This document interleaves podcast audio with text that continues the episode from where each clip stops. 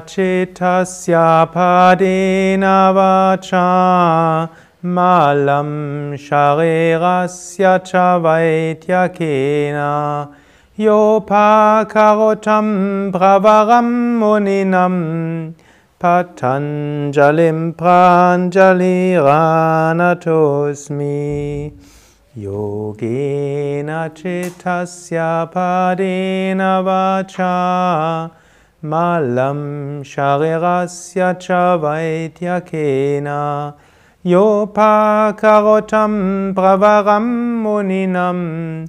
Patanjalim pranjaliranatosmi yogena chitasya padena vacha.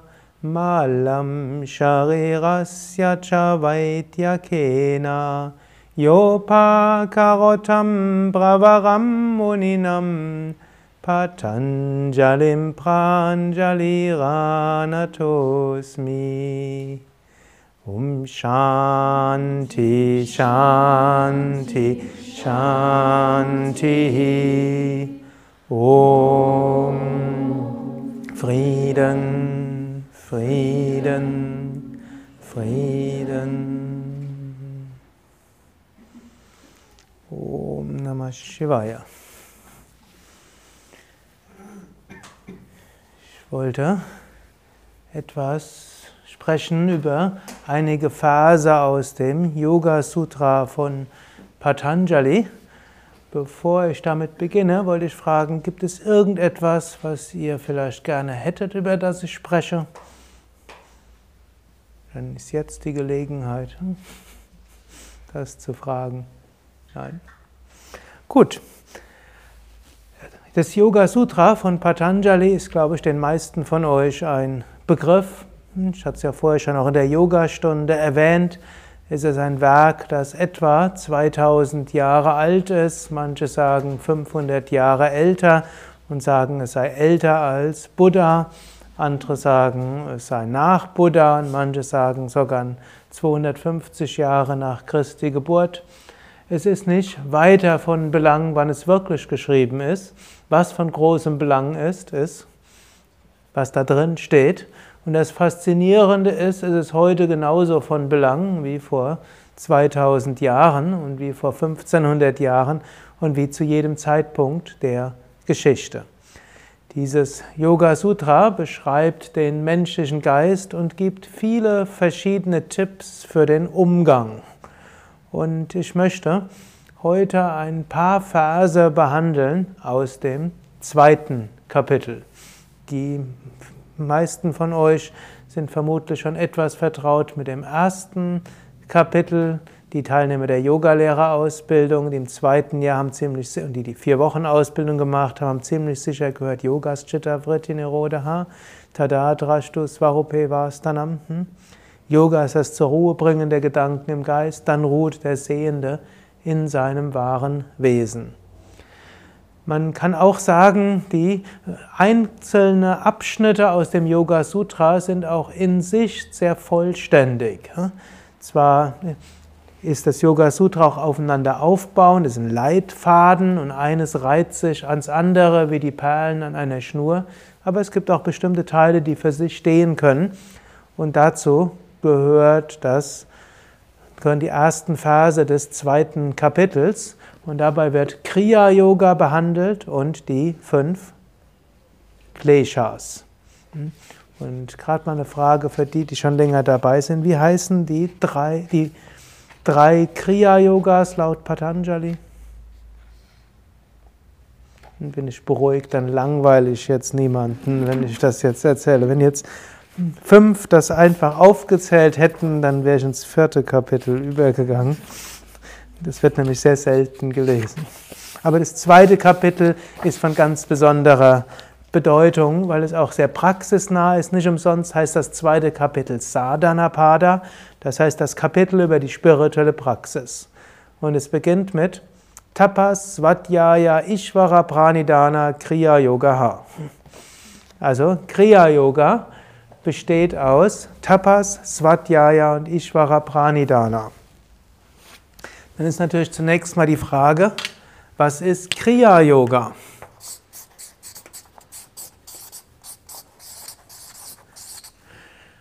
Kriyas, Kriya kommt von der Wortsilbe Kri und Kri heißt tun.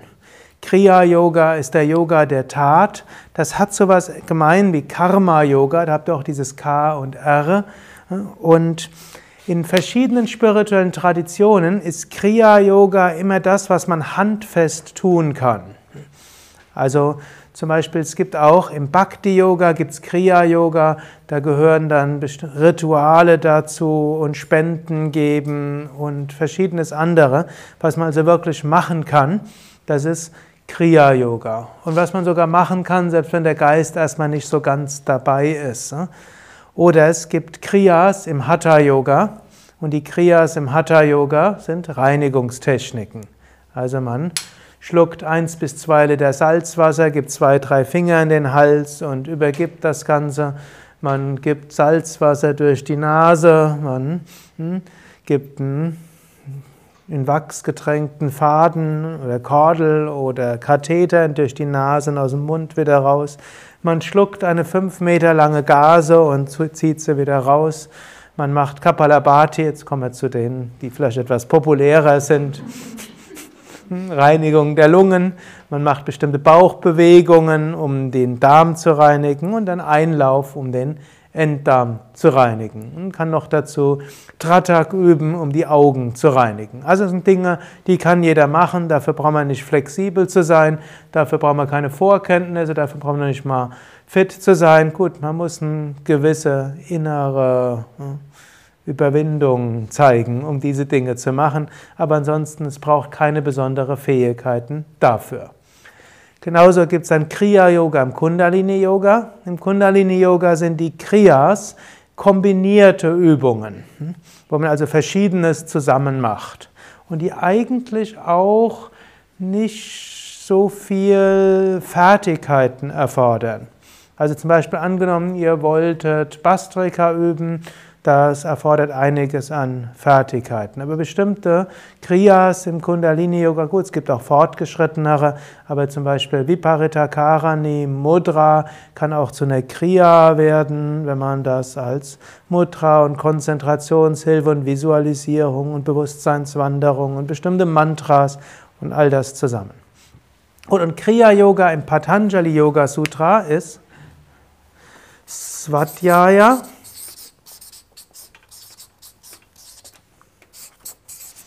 Tapas und Ishvara Pranidhana. Svadhyaya heißt Selbststudium, Tapas heißt, eigentlich heißt es wörtlich Hitze. Tapas heißt Hitze. Das hat jetzt verschiedene Bedeutungen. Manchmal wird es als, Käse, als Askese bezeichnet, manchmal als spirituelle Praxis und Manchmal heißt es etwas mit Enthusiasmus und Feuer tun. Und als der dritte Ausdruck heißt Ishvara Pranidhana. Ishvara Pranidhana heißt wörtlich Hingabe an Gott. Beginnen wir mit, nochmal mit Swadhyaya. Swadhyaya ist Selbststudium. Oder vielleicht bevor ich noch, bevor ich das genauer erkläre, gehen wir zum zweiten Vers und im zweiten Vers des zweiten Kapitels sagt Patanjali, dieser Kriya-Yoga mindert die Ursachen des Leidens oder die leidverursachenden Verhaftungen, die Kleshas, und verhilft zu Samadhi. Samadhi, der überbewusste, die überbewusste Zustand. Also er sagt, er vermindert die Kleshas, Kleshas, Ursachen des Leidens. Ich will nachher nochmal auf die Kleshas zu sprechen kommen. Aber zunächst mal allgemein Leiden. Angenommen, ihr habt irgendeine Situation, unter der leidet ihr. Kann es ja geben. Angenommen, ihr habt keine solche Situation, dann freut euch. Aber falls es mal vorkommt, dann könnt ihr euch daran wieder erinnern.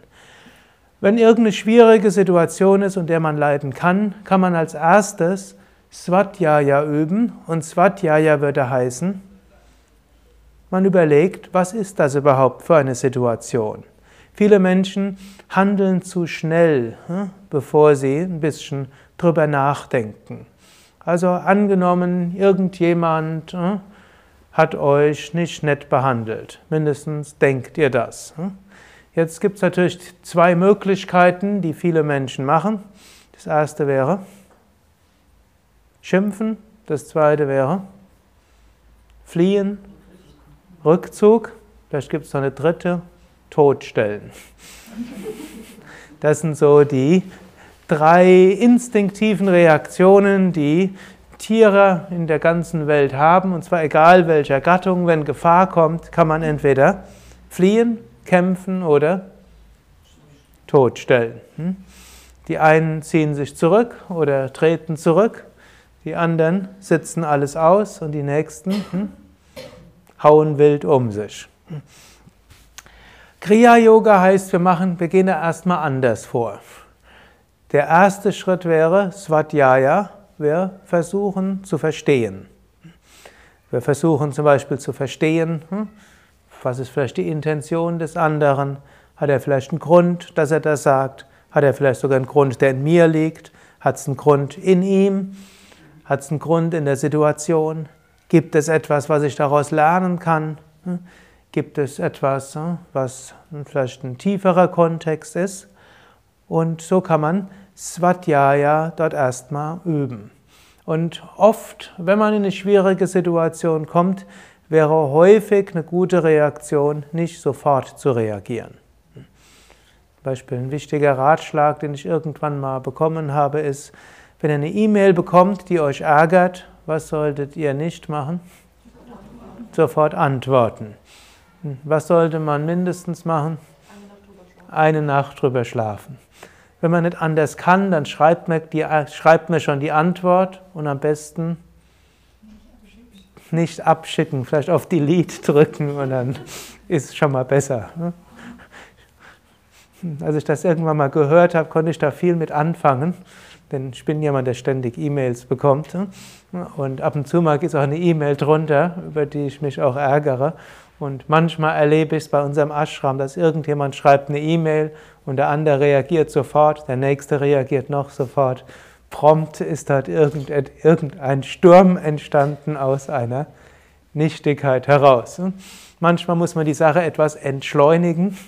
Das wird man nie machen, wenn man einen Brief schreiben müsste, um dann eine Briefmarke drauf. Also manchmal hilft es entschleunigen und manchmal kann das auch gut sein in vielen anderen zwischenmenschlichen Situationen, sowohl in Partnerschaft, Kinder als auch im Beruf. Wenn man es irgendwo erstmal äh, vertagen kann, ist gut und dann hat Zeit für Svadhyaya. Geht nicht immer, manchmal muss man sofort reagieren. Zum Beispiel angenommen, ein Fußballspieler hm, wird irgendwo gefault, der kann jetzt nicht bis morgen warten, und jetzt überlegen, warum hat er mich gefault? Hm? Wo liegt das in ihm begriffen oder in der Situation? Ah, wir haben zusammen um die Weltmeisterschaft gekämpft. Hm? Könnte irgendwas damit zu tun haben. Hm? Sondern manchmal muss man auch sofort reagieren. Aber relativ häufig muss man das nicht. Und oft gerade das, was besonders wichtig ist, muss man vielleicht auch nicht. Und selbst wenn man sofort reagiert hat, nachher kann man immer noch mal überlegen. Swadhyaya das Ganze überlegen und von allen Gesichtspunkten aus und wirklich selbst überlegen, heißt das Swa, selbst. Und selbst heißt auch jetzt hier nicht einfach alten Reaktionsmustern folgen, alten Denkmustern. Und oft kann man auch überlegen, gibt es noch einen anderen Gesichtspunkt? So etwas, angenommen, jetzt irgendjemand sagt etwas und ihr schließt sofort. Hm? Ist bösartig oder hm? macht er schon immer oder hm? hat, hat einen schlechten Tag gehabt, deshalb.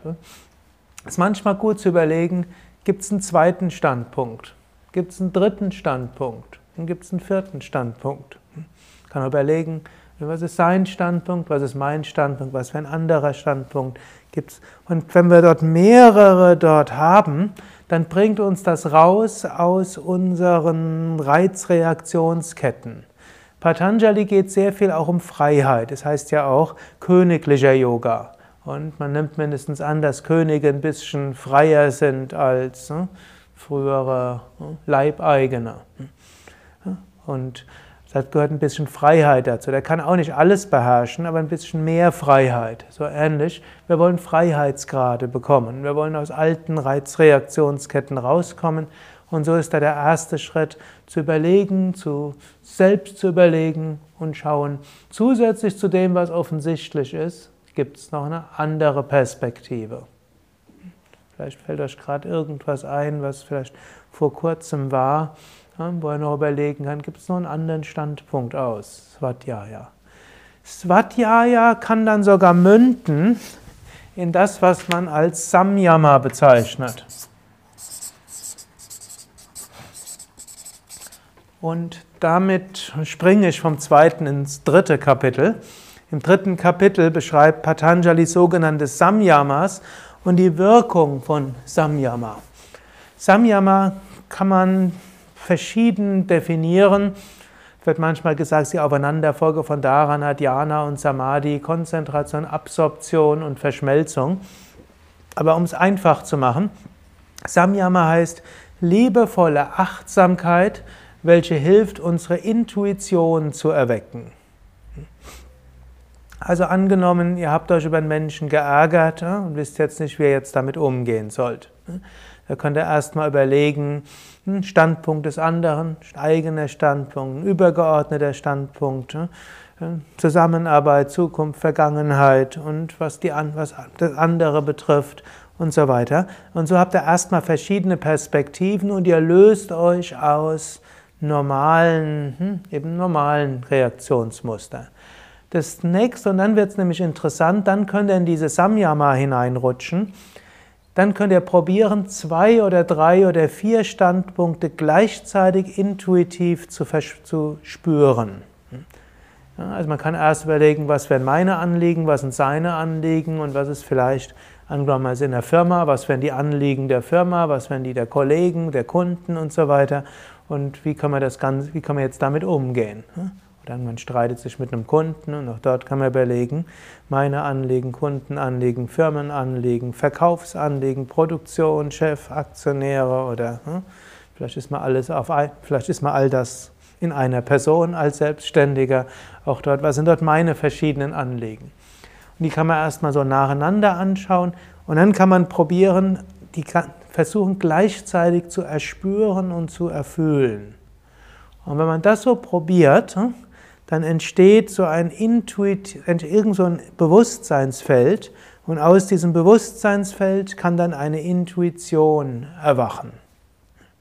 Wir können es vielleicht gerade mal kurz irgendwo ausprobieren. Wir können gerade mal überlegen, vielleicht seid ihr so glücklich und habt vor kurzem irgendeinen Grund für Leiden gehabt, dann passt das gut, ansonsten könnt ihr euch was ausdenken.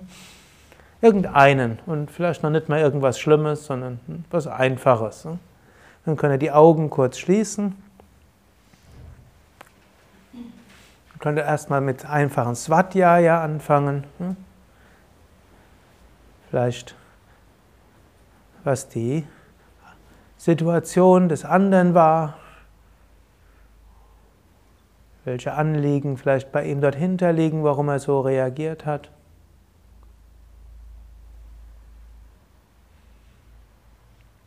Vielleicht ein eigenes Anliegen, was ein Grund vielleicht ist, weshalb ihr dann so gefühlt habt.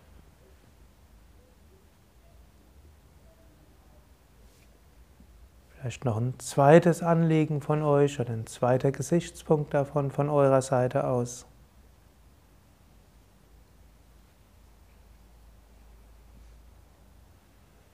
Vielleicht gibt es noch einen weiteren Gesichtspunkt dort oder vielleicht gibt es ein oder zwei oder drei andere Menschen, die dort auch eine Rolle spielen, die in diesem ganzen System auch eigene Anliegen haben.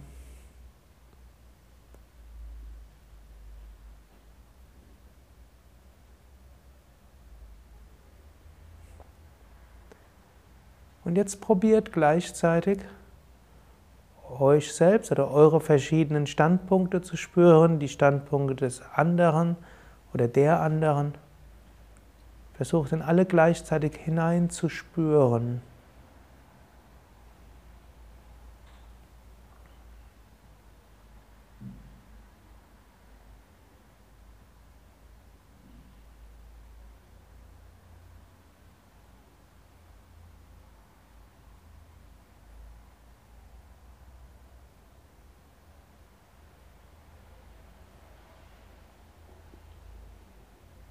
Dann atmet wieder tief ein und aus.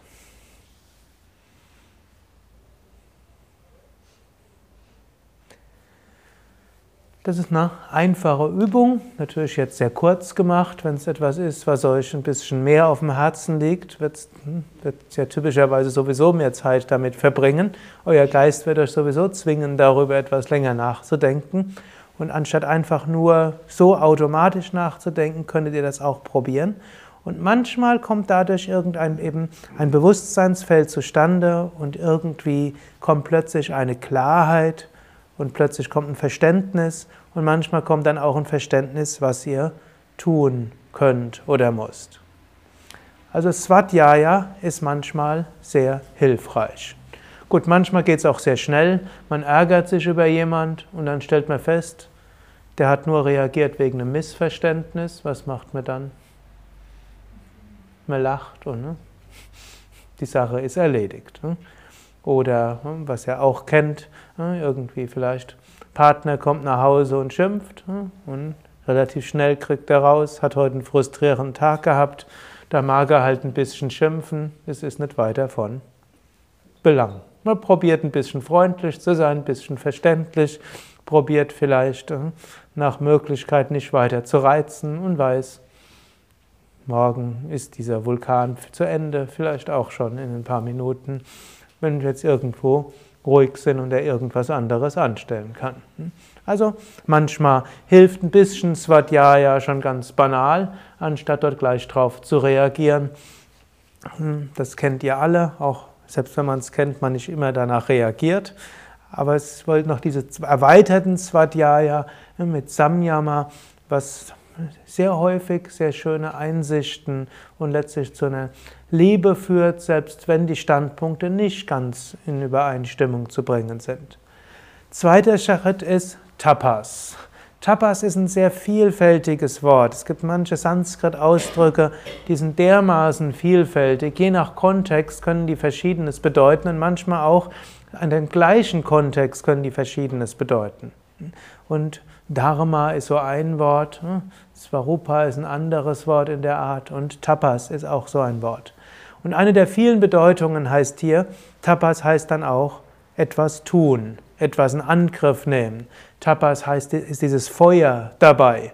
Das heißt, manchmal muss man auch wirklich aktiv werden. Und manchmal muss man dort auch hm, seinen Hintern in Bewegung setzen und vielleicht sich selbst erst einen Tritt in den Hintern geben, um dann loszulegen.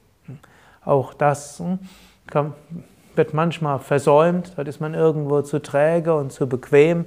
Man hat vielleicht über Svadhyaya irgendwo verstanden, jetzt müsste ich was tun, aber es ist doch so bequem jetzt. Kennt ihr das? Manchmal habt ihr so das in die großen ja, Einsicht, ja, aus der Situation muss ich raus. Hm? Und ihr wisst auch, was zu tun ist. Und ihr kriegt es nicht gebacken. Jetzt müsst ihr aber aufpassen. Manchmal ist diese, diese Lähmung, die dabei ist, nicht nur einfach eine tamassige Lähmung. Manchmal gibt es irgendwas anderes in euch, was euch davon abhält, eine Dummheit zu begehen. Das kann man dann auch nochmal prüfen. Hm? ist da vielleicht doch jemand in mir, der mich davon abhält. Ich meine, ich müsste jetzt eigentlich das machen und jetzt mit großem Eifer ins Gefecht ziehen und ich krieg's nicht hin. Vielleicht gibt es da doch irgendeinen Grund. Man kann dann auch nochmal zurückgehen zu Svadhyaya und fragen, habe ich dort jemanden in mir nicht berücksichtigt? Und dann sagt er, ja, ich bin Frau Sicherheit. Hm? Ich möchte mich dort melden. Hm? Falls es schief geht, dann wie soll es weitergehen? Hm? Dann kann man da noch überlegen, nochmal nachdenken, nochmal Svadhyaya. Und dann doch Tapas, Enthusiasmus. Tapas heißt aber auch Feuer und natürlich im Raja Yoga können wir auch, wenn es schwerfällt, dort direkt loszugehen, können wir auch mit Affirmationen und Suggestionen arbeiten. Wir können zum Beispiel sagen, ich freue mich darauf, das und das zu tun. Das halte ich für eine der schönsten Affirmationen, mindestens für mich. Wenn man sagt, ich freue mich, das und das zu tun, dann entsteht automatisch so eine Energie und eine Freude. Manche ziehen es vor, die Affirmation anders zu wiederholen. Ich werde das und das tun. Morgen um 8.30 Uhr werde ich das und das tun. Und für manche Menschen ist, ist das die richtige Affirmation. Oder manche visualisieren. Sie stellen sich vor, wie wird es sein, nachdem es fertig gemacht ist. Hm? Morgen Abend werde ich das und das getan haben. Ich werde über beide Augen oder beide Mundwinkel lächeln, beide Ohren lächeln. Und ich werde mich gut fühlen, voller Kraft und Energie sein. Und das kann man dann so wiederholen. Oder man kann sagen, ich freue mich darauf, das und das zu tun. Oder eine andere Möglichkeit, das ist auch so eine kleine, die ich fast geniale Möglichkeit dort finde. Man kann sagen, angenommen, ich würde das tun, wie wäre das? Dann ist es irgendwo etwas weniger zwanghaft, wo man sagt, ich werde das tun. Und man weiß, höchstwahrscheinlich werde ich es doch nicht tun. Oder man sagt, ich freue mich darauf, das und das zu tun. Und alles in einem sträubt sich. Zwar wirken Affirmationen in der Art schon, das weiß jeder Werbefachmann, hm, deshalb werden Werbebotschaften häufig sehr einfach formuliert, sie werden suggestiv formuliert, sind mit einer Stimmung verbunden und so wirkt das mindestens auf viele Menschen. Und so können wir uns durchaus selbst eine Affirmation machen, wir können es mit einem Bild verbinden. Selbst wenn wir am Anfang nicht dran glauben, dann kann es trotzdem funktionieren.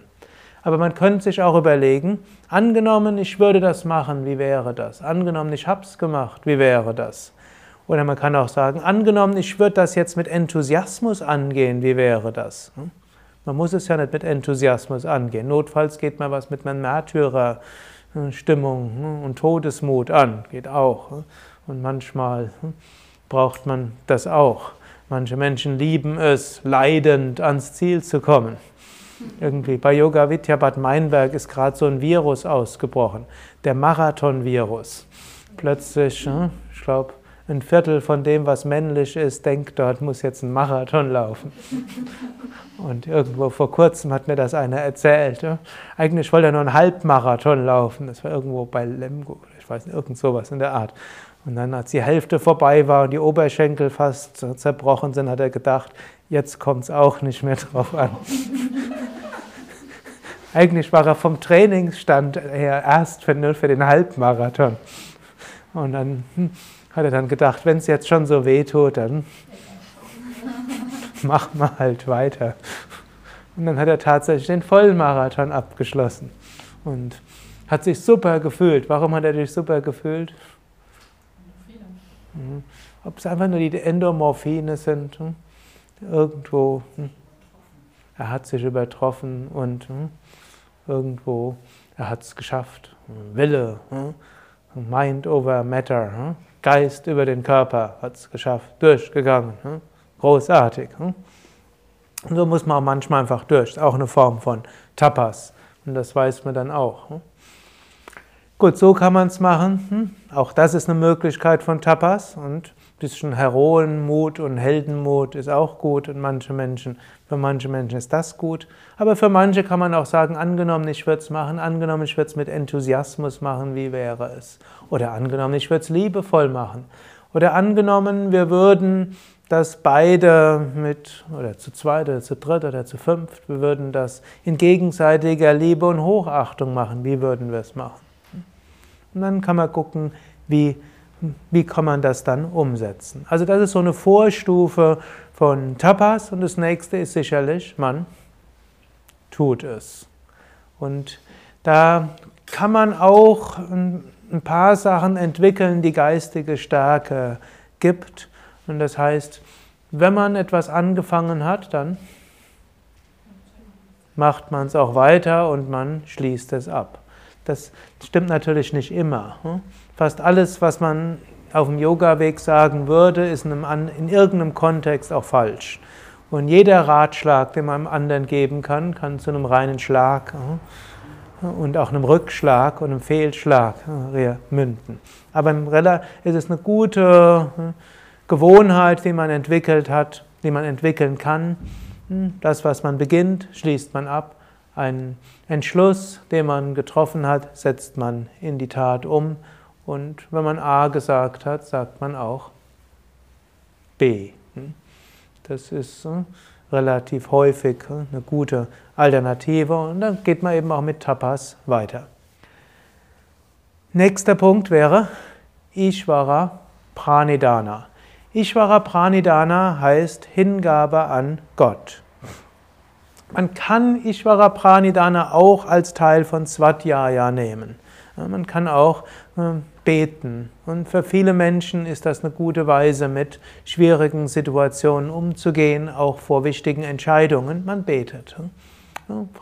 Je nachdem, ob man sagt, lieber Gott, liebe kosmische Intelligenz, liebes höhere Bewusstsein, göttliche Mutter, ja, oder ja, persönlich, unpersönlich, wie auch immer, oder liebes höheres Selbst oder liebes tiefes Selbst oder ja, was, wie auch immer man sich, wie man es nennen will. Es gibt eine höhere Intelligenz, zu der können wir Zugang finden. Ob wir die innen oder außen, oben oder unten, vorne oder hinten nehmen, sie ist sowieso überall.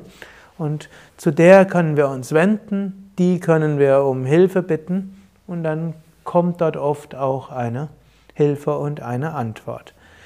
Jetzt aber in diesem Kontext von Patanjalis Kriya Yoga hat Ishvara Pranidhana eine andere Bedeutung. Es heißt letztlich loslassen. Manches können wir ändern und manches können wir nicht ändern. Manches können wir versuchen und es, egal was wir anstellen, es führt zu nichts. Insbesondere wenn ihr probiert, andere Menschen zu ändern. Da könnt ihr mit viel Svadhyaya und viel Tapas dort sein. Die meisten Menschen sind Änderungsversuche ihrer Kollegen, Chefs, Mitarbeiter, Partner, Eltern, Kinder relativ gut resistent. Es ist eine großartige Eigenschaft des Menschen, eine gewisse Freiheitsliebe zu haben. Es ist viel leichter, einen Hund zu dressieren als einen Mensch. Und es ist leichter, ein Pferd abzudressieren oder Dressieren klingt beim Pferd nicht gut. Ich glaube, es klingt als ein Kind. Und das ist auch gut so. Hm? Angenommen, eure Kinder würden alles machen, was er ihnen sagt, wäre das gut. Hm? Hm? Irgendwo, mindestens bei Jungs, würden alle annehmen, Erziehung misslungen. Aber wisst ihr, das sollte bei Mädchen auch so sein. Man will Kinder auch zur zur Selbstverantwortlichkeit erziehen. Nur wenn sie zu selbstverantwortlich sind, ist das auch nicht gut. Und das ist das Dilemma der Erziehung. Für fast alles, was man macht, gibt es einen anderen Standpunkt, der genauso richtig ist. Und meistens gibt es entgegengesetzte Standpunkte. Ich habe jetzt selbst keine Kinder, aber bei uns im Ashram sind so ein Dutzend Kinder und jedes Elternpaar hat unterschiedliche Erziehungsvorstellungen. Am Anfang habe ich so gedacht, was soll das? Sollen sie alle ähnliche haben und die Kinder irgendwo zusammen, dann hat jede Frau mehr Zeit, und anstatt dass jeder will es irgendwo anders machen.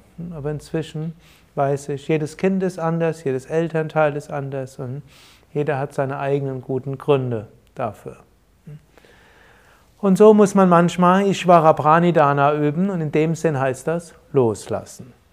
Ishvara Pranidhana heißt in diesem konkreten Kontext auch Menschen so nehmen, wie sie sind, Situationen so nehmen, wie sie sind und auch, wen soll man noch so nehmen, wie er ist? Sich selbst auch. Denn ich habe vorher gesagt, andere widerstreben sehr stark allen Versuchen, sie zu ändern.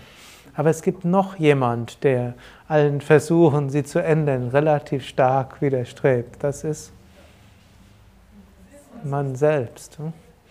Und dessen muss man sich auch bewusst sein.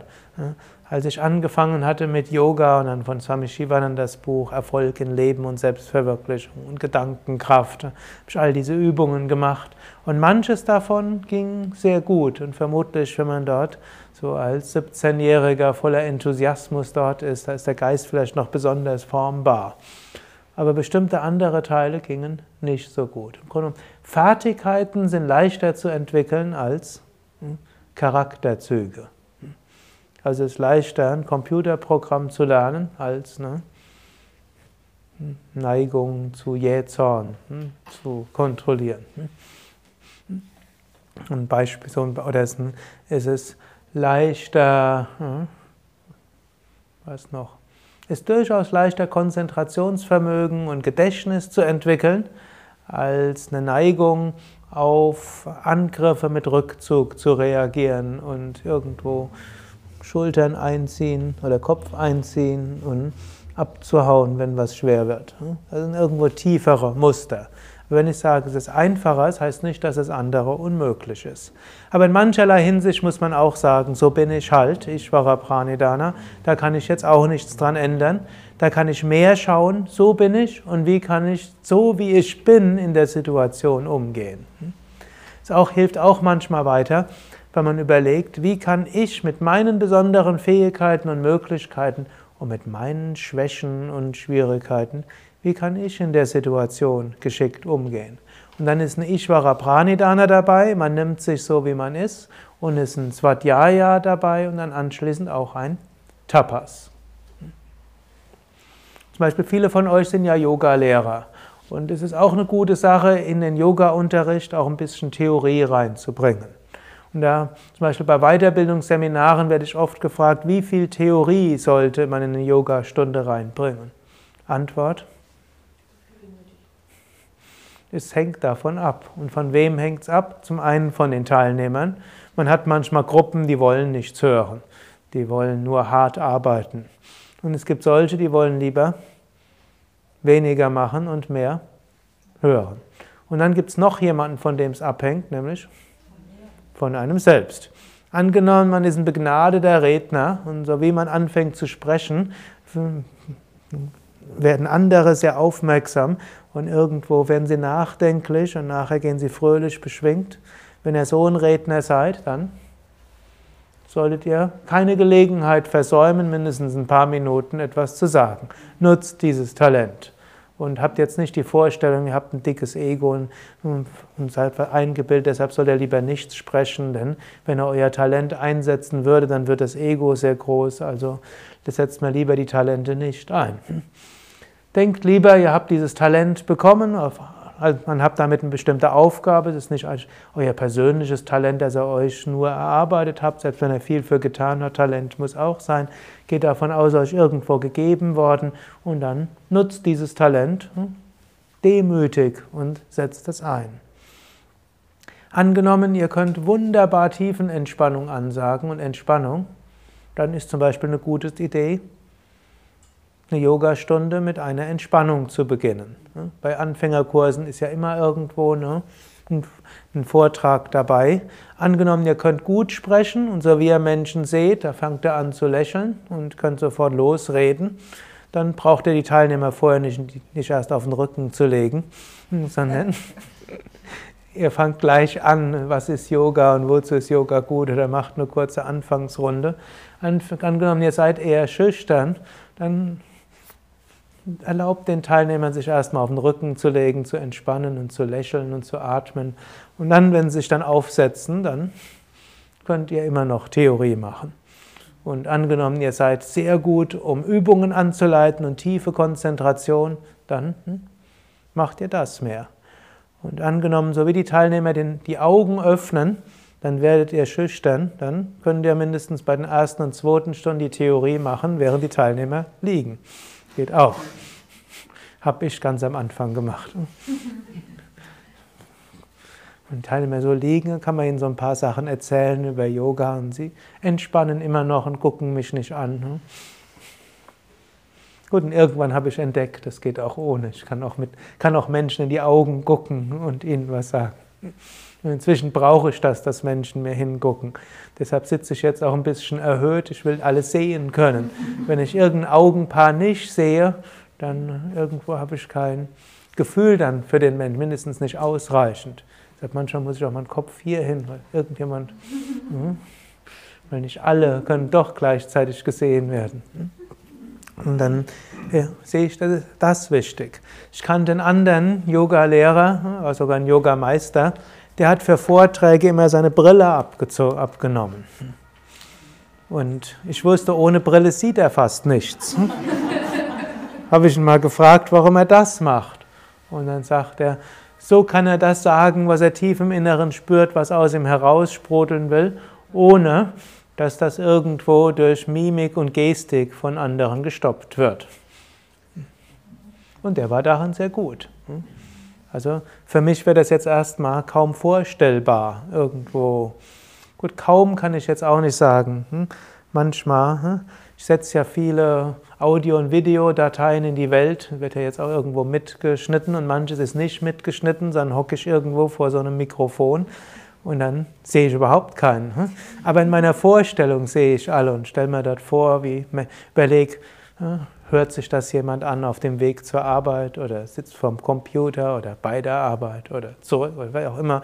Und mindestens bilde ich mir irgendwas ein und stelle mir dann vor, hm, wie dieser Mensch dem zuhört und hoffe, dass ich irgendwas sagen kann, womit er oder sie etwas anfangen kann. Also auch das. Hm, also schaut, was habt ihr für Möglichkeiten, was habt ihr für Fähigkeiten und diese setzt ihr ein und überlegt nicht, wenn ich jetzt anders wäre, dann könnte ich das machen oder ich sollte so und so sein. Kennt ihr das? Hm?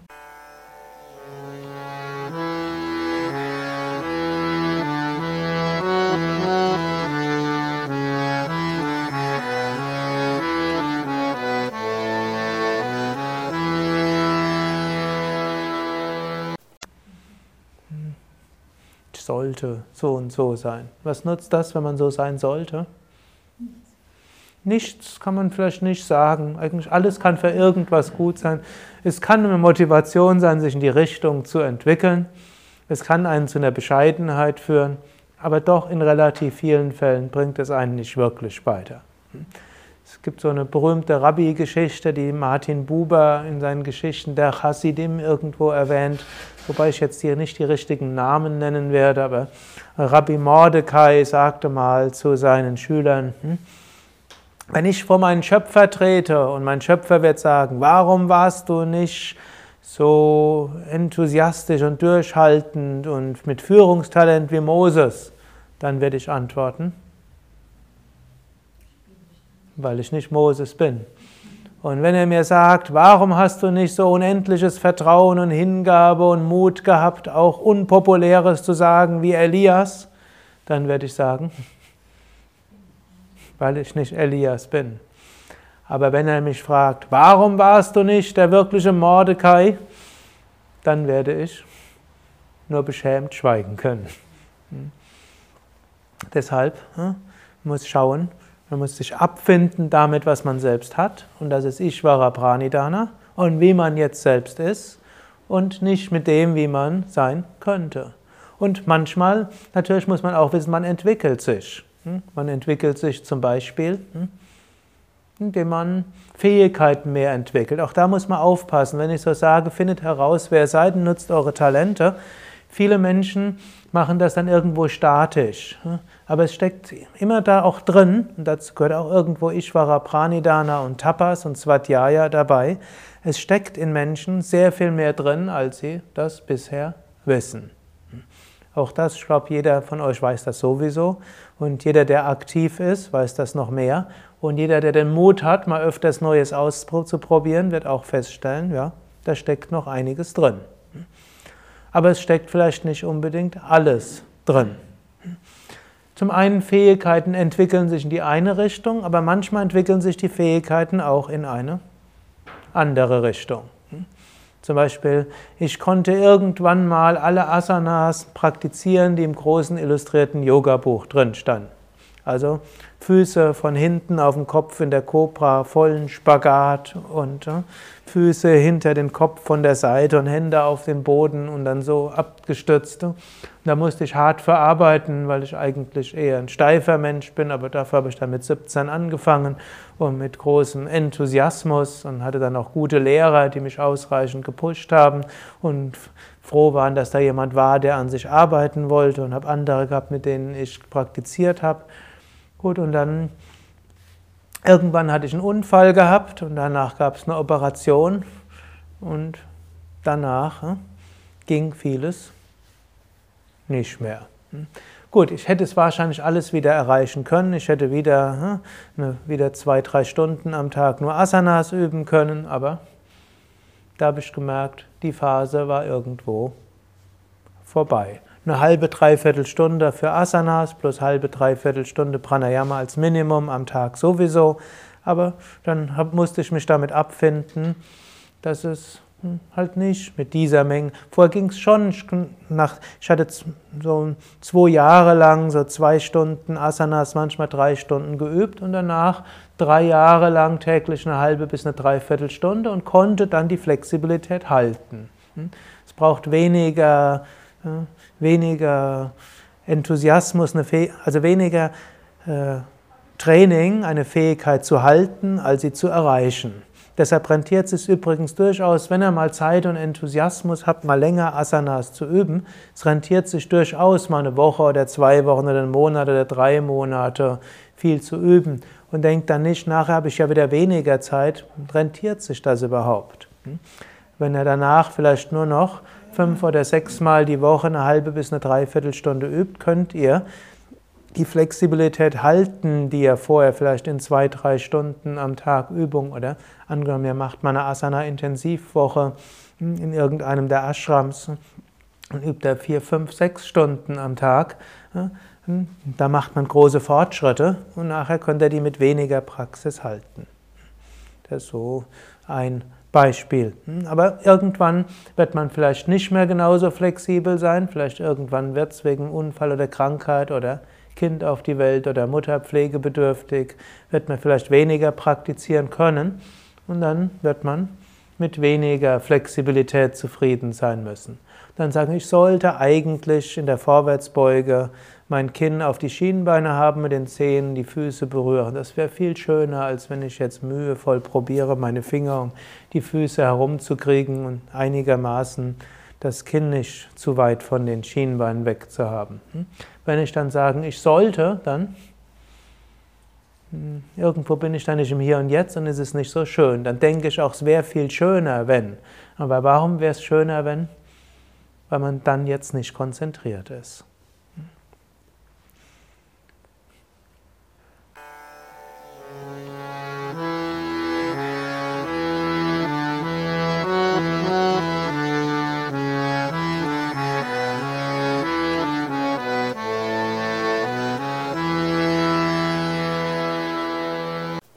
Dies war also die aktuelle Ausgabe des Yoga Vidya Satsang Podcasts, präsentiert von www.yoga-vidya.de